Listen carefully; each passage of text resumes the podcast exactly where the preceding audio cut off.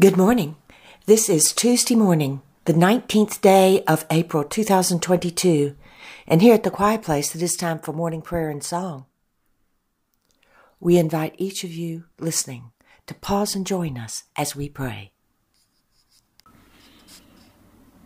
Our morning prayers and songs are now complete, and we return to quiet, listening for the answer to this prayer. God, what is it you wish for us to know today?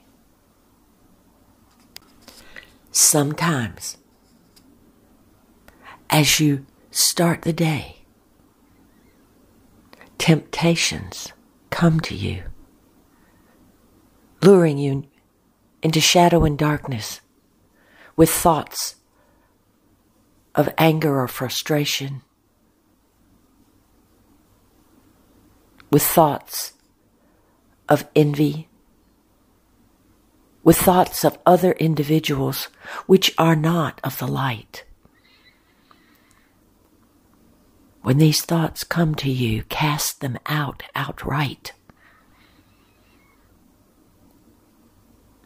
If you pay attention to the thoughts that are parading through your head every morning, then you will have a sign to know it is time to stop whatever you're doing and go directly to the casting out of them. If you permit these thoughts to remain throughout the day, then they will lead you in a very negative way. Get rid of them immediately cleanse yourself completely. And then as they pop up again during the day, cast them away.